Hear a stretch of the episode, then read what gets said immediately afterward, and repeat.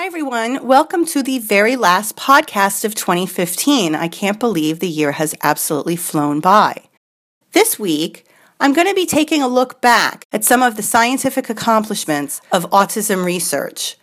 We're calling this Autism's Year of the Female, and I'm sure you understand why.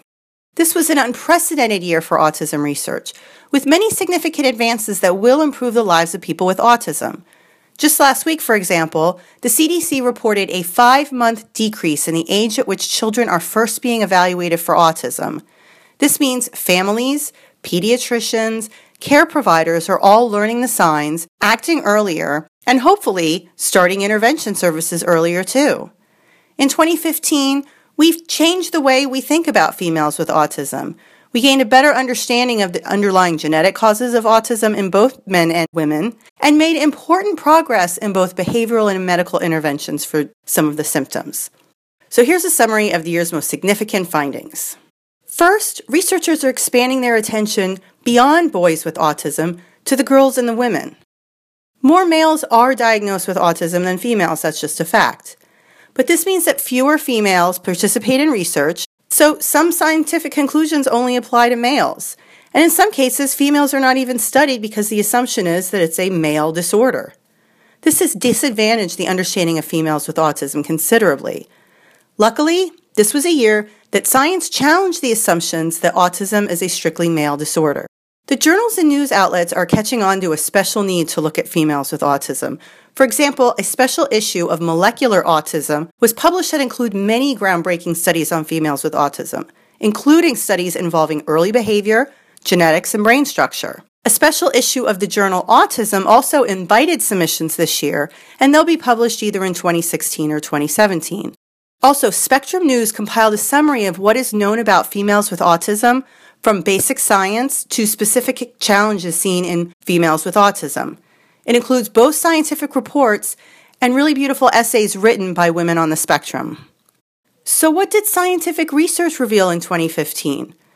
First, the brains of girls with autism are different than boys with autism, specifically in regions relating to language function and the way that different regions of the brain connect to each other. You can see differences in the size of the corpus callosum in kids with autism even before a diagnosis. And researchers now believe they may help explain why some of the symptoms are different in males and females. The corpus callosum consists of neural fibers that connect the left and the right sides of the brain. Very early signs of autism may also be different in boys and girls, but they're subtle, and young boys and girls with autism may be more similar than different. These overt differences may not emerge until later on in life.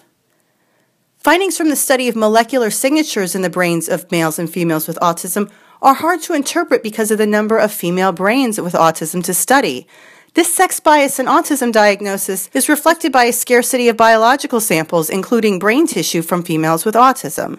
That's why we're asking if you're a woman with autism or a parent of a girl with autism, please considering registering for the Autism BrainNet.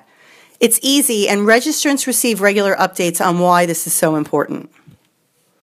But it's not just the girls with autism bringing attention to research and sex differences, it's every member of the family. For example, families in which there is more than one person diagnosed or a female with autism tend to show higher levels of autism symptoms, both in those diagnosed and in siblings that aren't diagnosed. Also, girls with autism show more genetic mutation than boys with autism. Together, these findings suggest a protective factor in which females have something that protects them against some of the symptoms that boys have, or the symptoms to just be flat out different.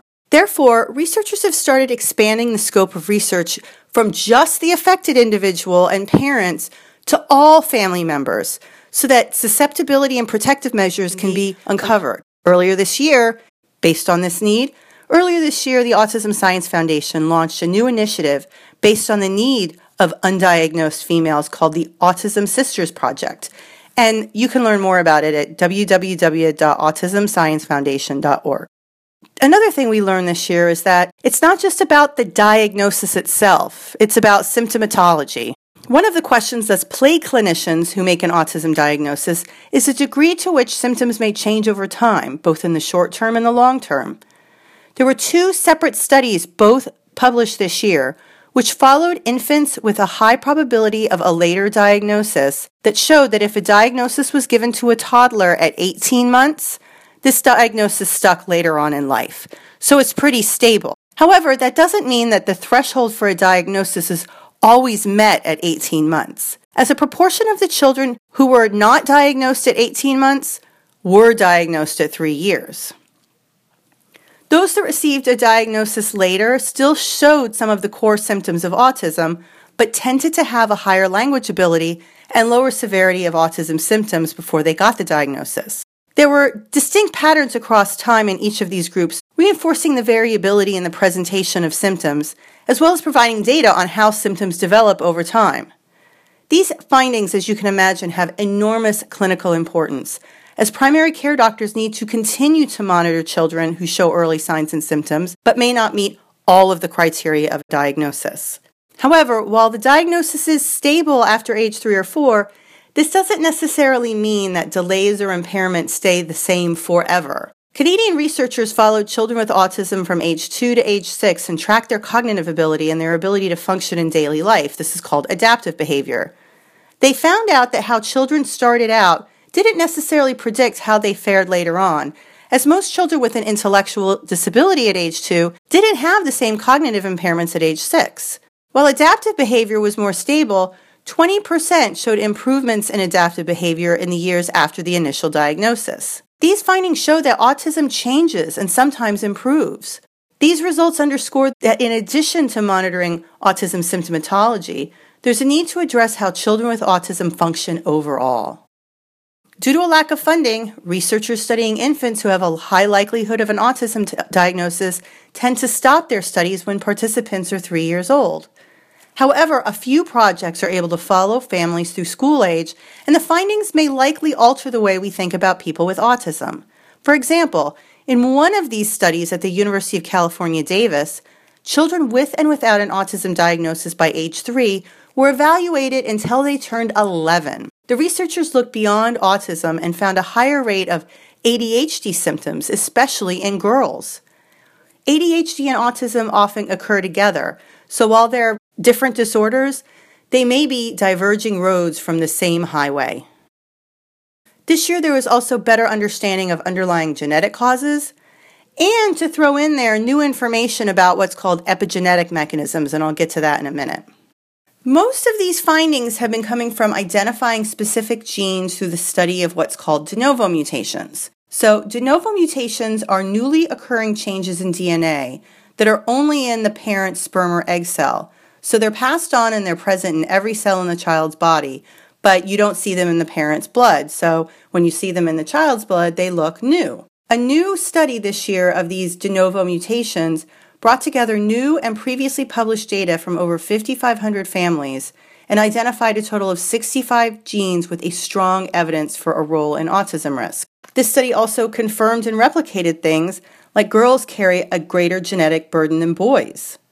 And also, it found that these de novo mutations play an even important role in children with high IQ. Previously, it had thought that it was just children with low IQ that had these de novo mutations. And finally, it also highlighted the importance of genes that affect synaptic function and chromatin modification. These investigators also found interesting that large copy number variations, such as those found on chromosome 16, are very likely to carry many risk genes each with modest risk, rather than one single smoking gun gene on this area of the chromosome.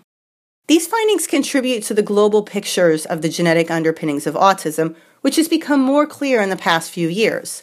Several papers have shown that variations that are common in the population play a role in autism, in fact, carrying most of the risk.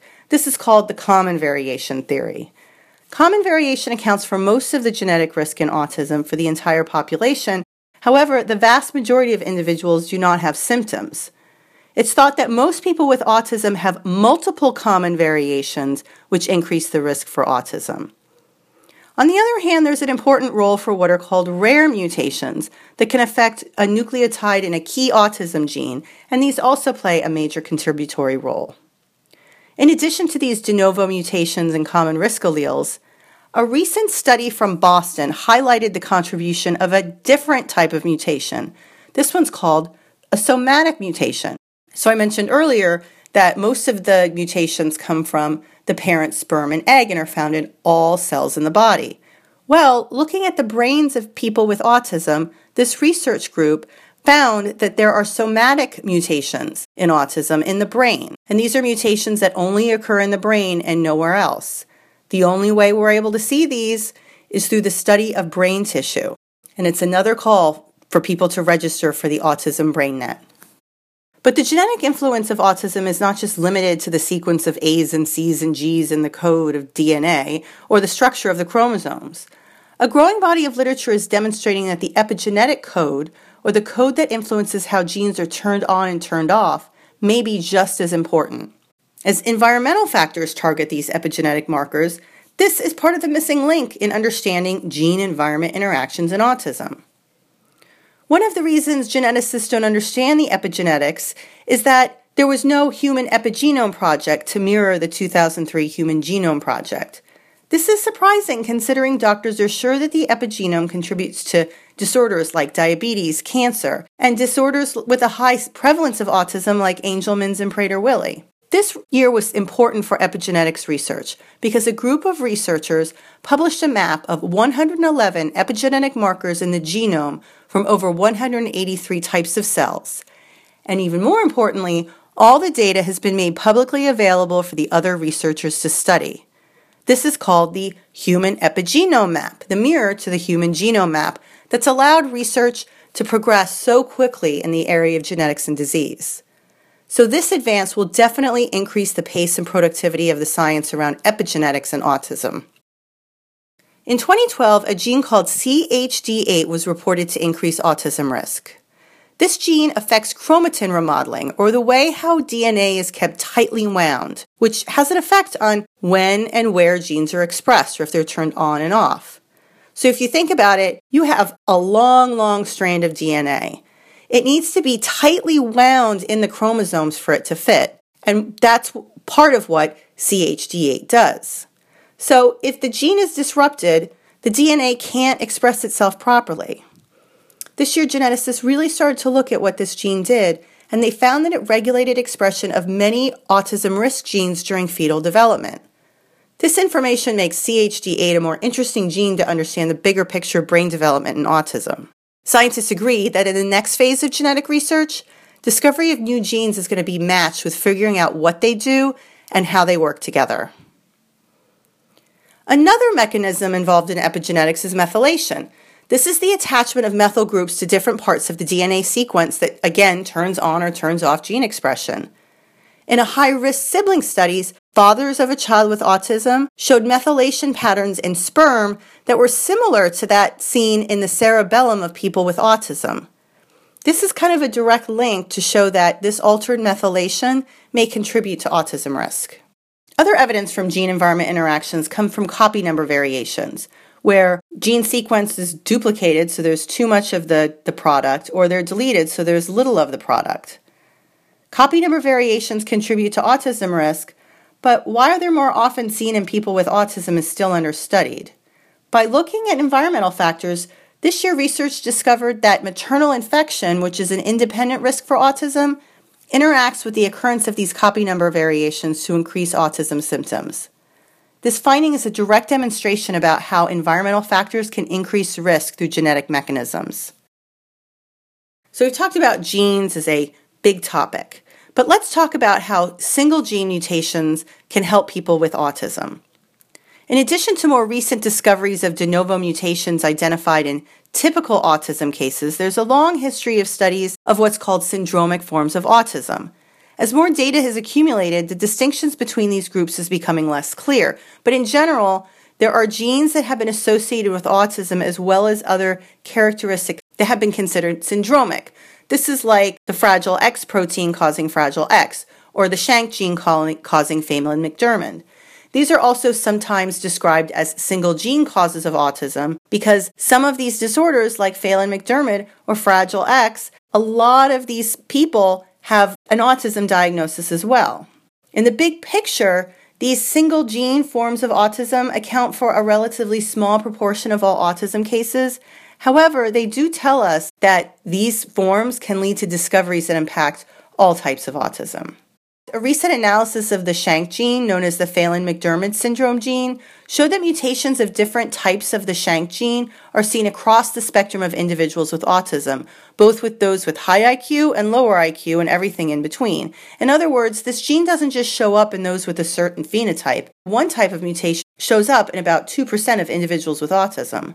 So, therapies that were developed for, for Phelan McDermid syndrome may be helpful in treating different types of autism. Understanding the role of these genes in pathology also helps understanding the course and symptoms of the disorder. For example, using brain tissue of people with autism with or without a specific mutation on chromosome 15, neuropathologists showed that there were fewer and smaller neurons in the auditory brainstem, a part of the brain crucial for hearing and distinguishing sounds. These cellular deficits are more severe in those with this, this mutation on chromosome 15. But the fact that they are present in both groups suggests that there's a common mechanism between auditory problems and autism symptoms, and it could point to other common solutions between the two.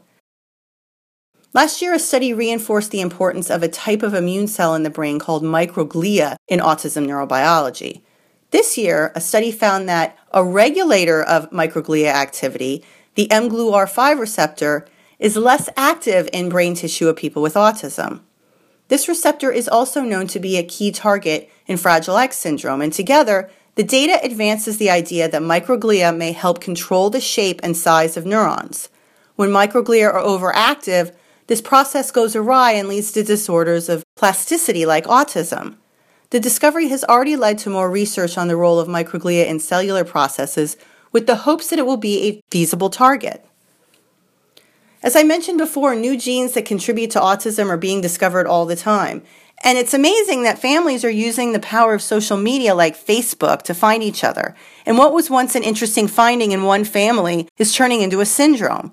For example, earlier this year, mutations in a gene called DYRK1A, a gene where too many copies is associated with Down syndrome, showed that not enough of this gene is associated with a very specific form of autism.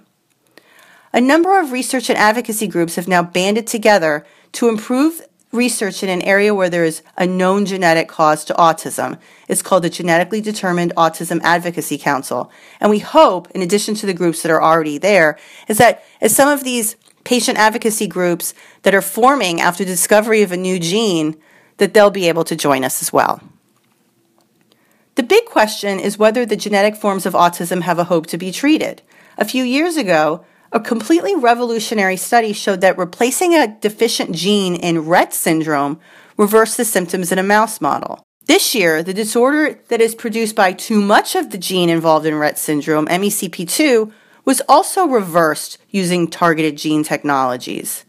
Similar modifications in the activity of a gene that's in that area of chromosome 15 that I mentioned earlier have been shown in animal models. While it is way too early for a clinical trial in humans, reversal of the behavioral and cellular phenotype in individuals with Rett syndrome and DUP15 opens the door to targeted gene interventions being available for multiple causes of autism, even long after behavioral features have been presented. This year was also really important for discoveries and treatment, and it wasn't just about what you should be doing, it's about what you shouldn't be doing. So, many years ago, the very first randomized clinical trials on early interventions were conducted. The results of those projects on some of the early markers of behavior at around the age of diagnosis were published. They were mostly positive, but none of them really showed improvements on the core symptoms of autism. Earlier this year, researchers at the University of Washington reported that by six years of age, children who had participated in the Early Start Denver model not only maintained the gains they attained through this intervention early on, but continued to make improvements in the core symptoms of autism. So, in terms of what families should be doing, early interventions continue to be filed under the do category. There were some interesting findings relating to pharmacological interventions for autism. The hormone oxytocin, otherwise known as the love hormone, had previously been shown to benefit individuals with autism when administered in, you know, in clinics where you have an IV drip this IV drip is really not feasible. in most real world settings, so researchers studied whether or not they could use a nasal spray. As it turned out, it worked. There were some mild improvements in some social behaviors of autism. Even though they were mild, this is worth following up in additional studies where other interventions are also controlled for as well. Just as important to find things that help people is data that shows of things that don't always help people. For example, many parents of children with autism turn to dietary interventions like the gluten free, casein free diet. I should say that some children with and without autism have gluten sensitivities, and in this case, the diet's a good idea. But other parents just don't know where else to turn, and this diet has received enough anecdotal acclaim that they're willing to give it a try, even if their child does not have a gluten sensitivity. But many cases of this study, there's a large placebo effect, meaning parents really, really want an effect so much that they unknowingly exaggerate the improvement of the behavior, and they don't even do it knowingly. They do it completely subconsciously. Just by being on the diet, they're hoping that their children are going to make gains, and therefore they see the gains being made. I think that the placebo effect is an important thing. I think it's a good thing. But it's important to distinguish the placebo effect from a real clinical effect. So, very few rigorous research studies were able to investigate the effect on autism, controlling for this placebo effect. That was until this year.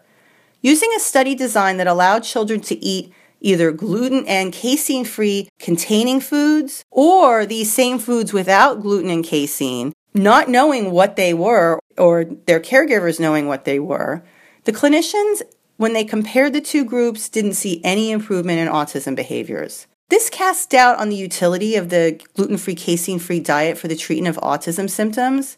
But if you or your child are monitored by a dietitian and a doctor, the diet doesn't seem to be harmful. Finally, the world of uh, behavioral interventions was completely turned on its ear earlier this year with a study challenging one of the most common procedures in applied behavioral analysis repetition. In repetition, a stimulus is presented over and over again to facilitate learning. However, researchers studying repetition in individuals with high cognitive ability and autism found that too much of this repetition actually impaired the ability for them to learn new things. The implications are clear when it comes to repetition in some people with autism, especially those with high cognitive ability, maximize with moderation. And what is all this scientific study if you can't actually apply it to people in the community? Understanding the early signs and symptoms of autism in the clinic, for example, has significantly advanced practice in the pediatrician's office. This year, the same group of researchers that provided data to enforce early screening for all children with autism challenged primary care providers to look even more closely and take even more action for those with a suspected diagnosis. In addition, in the face of the U.S. Preventative Services Task Force ambiguity on the importance of universal screening for autism, this group of clinicians continue to urge autism specific tools to identify autism at 18 and 24 months. Finally, they urge culturally appropriate interventions that involved all family members. As I mentioned earlier, a number of rigorous studies examining the effectiveness of parent mediated intervention have reinforced the benefits of these types of interventions on social, emotional, and behavioral domains. Reducing behavioral problems in those with autism is a huge concern of parents. And to look at it, there was a large randomized clinical behavioral intervention studies on behavioral issues. It compared parent training to parent intervention. There were improvements in these behavioral problems in both groups, but parent training was clearly superior. After six months of treatment, children in the parent training group showed a 48% improvement on parent ratings of disruptive behavior compared to a 32% decline for parent education. And 70% of those in the parent training group saw an overall positive response by a clinician. The data is encouraging, but data on standardized objective measures of outcome showed modest improvements in behavior. The study reinforces the value of parent training models to improve outcomes, and other research in the past year has focused just on the right way to train parents.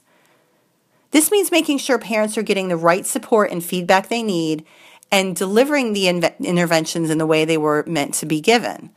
This is clearly important as the ultimate goal of developing a behavioral intervention is to make sure it can be shared with the children in a variety of settings under a variety of circumstances, not just in a university clinic.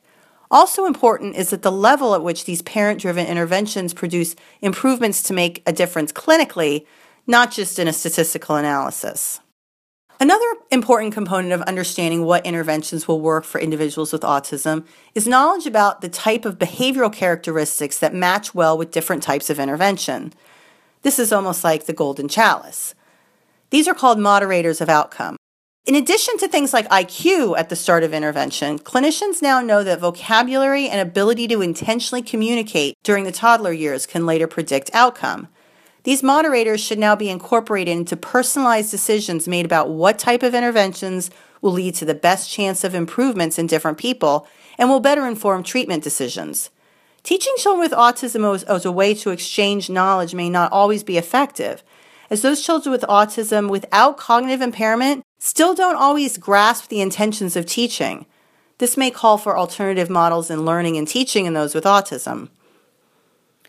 So, all of this science is great, but what about getting the services that it studies paid for? As it turns out, getting insurance mandates in place doesn't solve all the challenges around making sure families receive appropriate care. Although I want to state clearly this is an important and needed step that needs to be taken. If you can't afford services and nobody will pay for them, then certainly they're not going to work. Now that they're being paid for, thanks to the great work of the autism advocacy community, including you, now we need to see how they need to be improved.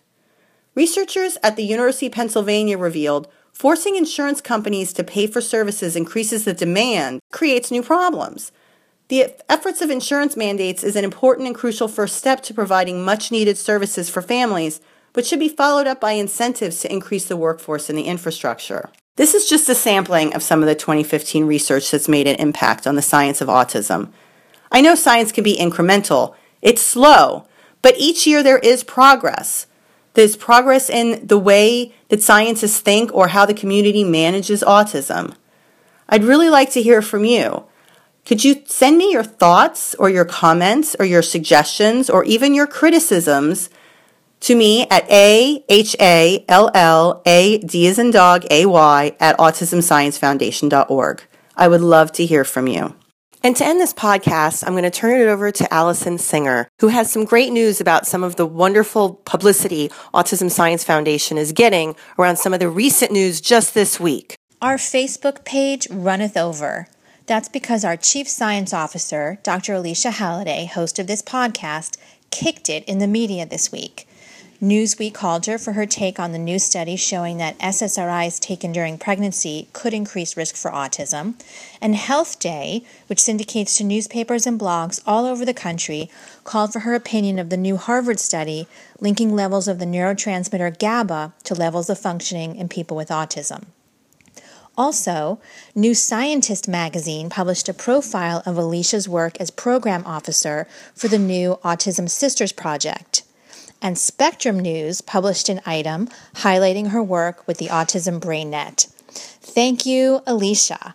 When we hired you in 2014, we included it as one of our top accomplishments of the year, and all of your great work is certainly among our top accomplishments of 2015. Have a great holiday break, everyone.